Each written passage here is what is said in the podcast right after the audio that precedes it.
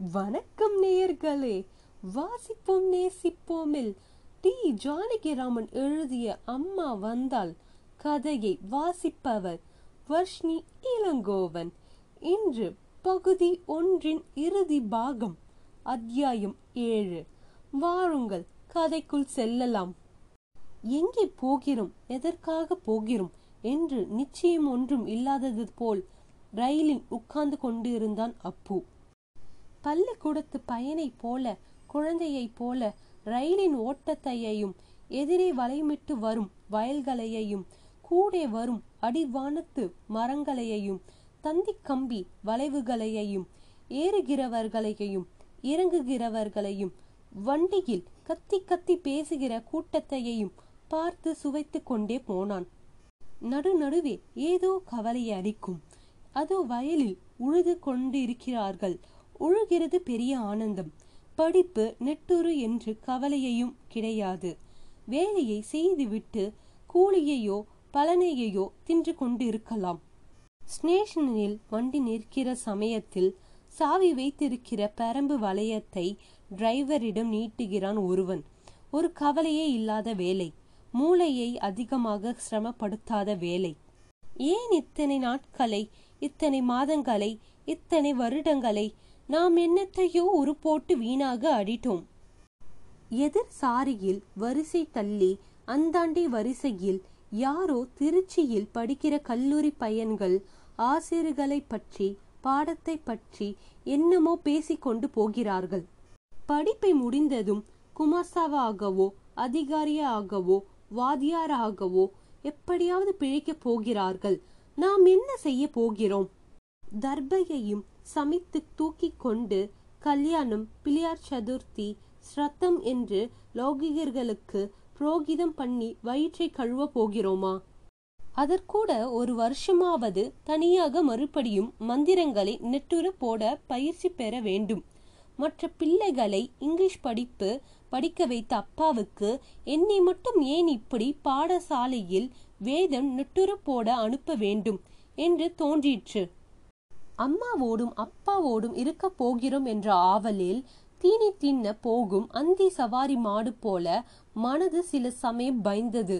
ஆனால் பாடசாலையையும் பவானி அம்மாளையையும் நினைக்கும் போது மனதில் வெறிச்சோடிற்று பவானி அம்மாளும் இந்துவும் தான் எனக்கு அம்மாவும் தங்கையும். வாத்தியார் தான் எனக்கு அப்பா. கேசவப்பட்டன் வாசு ஜெகதீஷன் காமேஸ்வரன் இந்த சக பாண்டிகள் தான் எனக்கு அண்ணன் தம்பிகள். பாடசாலை தான் என் வீடு. பாடசாலை கொள்ளையில் மண்வெட்டி பிடித்து பிழைக்கிறது தான் என் கடமை. எனக்கு சொந்தம் சொத்து உறவு எல்லாம் பாடசாலை தான் பவானி அம்மாள் தான் இத்தனை நாளாக சாப்பிட்டது உடுத்தி கொண்டது எல்லாம் அவள் கை கொடுத்தது. அவள்தான் அம்மா. எதற்காக எல்லாவற்றையெல்லாம் விட்டுவிட்டு எங்கோ போய் கொண்டிருக்கிறோம். என்று பிரமித்தான். வரும் நாட்கள் அவன் நெஞ்சில் ஓட்டவில்லை.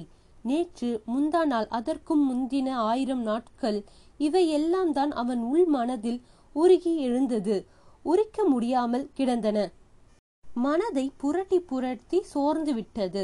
திருச்சி வந்ததும் பவானி அம்மாள் பையில் வைத்திருந்த ரஸ்தாலி சீப்பில் இரண்டு பழங்களை உரித்து தின்று பிளாட்பாரத்தில் ஒரு உப்புமா காப்பியை வாங்கி சாப்பிட்டு விட்டு பிளாட்பாரத்துக்கு வெளியே பட்டணம் போகிற வண்டிகளோடு இணைப்பதற்காக கிடந்த பெட்டியில் ஏறி படுத்து கொண்டான்.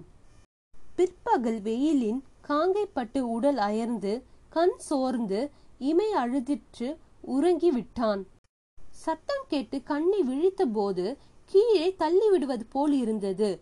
கிரிச் என்ற சத்தம் விட்டது ஒரு குலுக்கலோடு நின்று விட்டது யார் யாரும் ஓடும் சத்தம் கேட்டது. என்ன ஸ்டேஷன் சார்? ஸ்ரீரங்கம் என்று கீழே இருந்து பதில் வந்தது. ஸ்ரீரங்கம்மா! என்று பரபரவென்று மேல் தட்டிலிருந்து கீழே இறங்கினான் அப்பு. ஜன்னலில் நின்று எட்டி பார்த்தான். பூ பூ என்று கத்தினான். பூக்காரி வந்ததும் எட்டனாவுக்கு கதம்புமும் எட்டனாவுக்கு மல்லிகை சரமும் வாங்கி பையில் வைத்து மறுபடியும் மேலே ஏறினான். அப்பாவுக்கு பூஜைக்கு உதவும் அம்மாவுக்கும் தங்கைக்கும் மன்னிக்கும் தலையில் வைத்து கொள்ளவும் கொடுக்கலாம். ஸ்ரீரங்கம் மல்லிகை பூ என்றால் அம்மாவுக்கு கொல்ல ஆசை. இரண்டு வருடங்களுக்கு ஒரு முறை ஊருக்கு போகும்போதெல்லாம் ஸ்ரீரங்கம் ஸ்டேஷனில் பூ வாங்குவது ஒரு வழக்கமாகி விட்டது. தலை மாட்டில் இருந்த பையில் இருந்து சற்று குறுமுறை வாசனை காற்றாக தழுகிறது. இரவு தேவியை போற்றும் வேத வரிகளை மனதிற்குள்ளே சொன்னான். கூடடியும் பறவை போல வீடு திரும்புகிறேன். ஓநாய்கள் பெண் ஓநாய்கள் வந்து என்னை இம்சிக்காமல் என் வழியை காத்தருள். நம்முடைய ஊரில் ஓநாய் ஏது? இந்து யார்? ஓநாயா மனுஷையா? ரயிலில் போகும்போது எந்த ஓனாய் நம்மை மறிக்கப் போகிறது? அந்த வரிகளை முழுவதும் அவனால் சொல்ல இயலவில்லை.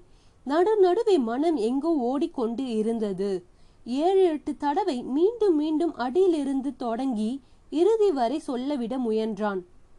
ஆனால் அவனுடைய உயரத்திற்கு போதாமல் நெருக்கின அந்த பலகையையும் மீறி அவன் நினைவு குவிந்து சுழலுக்குள் ஓடி இறங்குவது போல துயிலில் ஒடுங்கிற்று. என்ன நேயர்களே ஒன்றாம் பாகத்தை முழுமையாக கேட்டீர்களா? மீண்டும் அப்போவின் இந்த ரயிலின் ஓட்டமும் வாழ்க்கையின் ஓட்டமும் எங்கே செல்வது என்று அடுத்த இரண்டாம் பாகத்தில் கேட்டு மகிழலாம். நன்றி வணக்கம்.